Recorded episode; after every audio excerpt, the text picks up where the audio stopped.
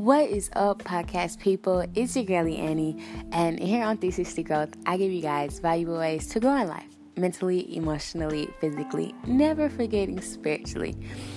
This podcast has honestly become a weekly thing, which it definitely was meant to be like a daily thing. And uh, I'm really not too happy about that. That's not hurting my, it's not helping my confidence. So I'm just um, I put it out there so that I can have a bit more accountability. Now, if I don't say anything about it, then I'm like, oh, okay, well, whatever. But I want to get back into the rhythm of doing it every day because I actually do love talking. So I'm like, why not actually use my podcast that I have? But anyway, on today's episode, we're gonna talk about like your area and how your like your workspace and how that affects your mental state of being. So stay tuned, guys.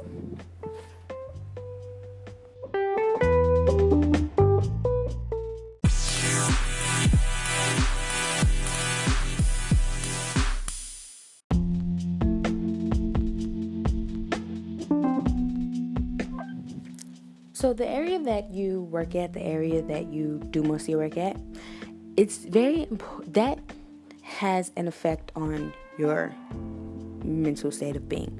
And what do I mean when I say this? Well, on, in a very simple way of putting this, if your desk is cluttered, your mind might most likely be cluttered also. It'll be harder to have clarity and just um, be able to focus. So, I always try to make sure my desk and the area that I'm working in, even if it's not at home, even if it's somewhere else. Even if I go to like a Starbucks or something or a Breadco and eat there and um, work, I still won't like leave my food or leave my trashes all around. If I'm gonna go back to and I and I don't eat while I work. I I'm not a good multitasker. So um soon, and when I get done with my food, I'll throw it away so that it's just my work stuff on the table now if if I am out somewhere and not at home it helps because again when you're dead when the outside world is cluttered the ins it's so much more easier for the inside world to be cluttered meaning like your outside environment and like your mental state of being. I know for me i have quote unquote adhd and it just it's on 10 when my area is a mess. Even if my room is a mess my desk even if the house is a mess and i live with my mom and my siblings and oh my god they definitely don't clean as much as me and that can definitely get frustrated but it, i always always always have this sense of relief when as i'm cleaning and when something is like completely clean it's like I don't know, so maybe the starting stages of OCD, but it really does help me, and I feel I feel accomplished. One, because now you know things are clean. And I just feel motivated and inspired and have clarity to go forward and go hard on whatever task that I have next. Another thing is like a lot of people, when they get up, they don't typically make their bed, they leave it a mess. And it's like, so if you have a day where just is, it's just a bad day, we all have them. It's a part of life. When you have those days and you come home and you come home to a messy bed, you may not be aware of it, especially if you kind of don't even trip off of, you know, if your space is already somewhat of a mess or you're used to a mess.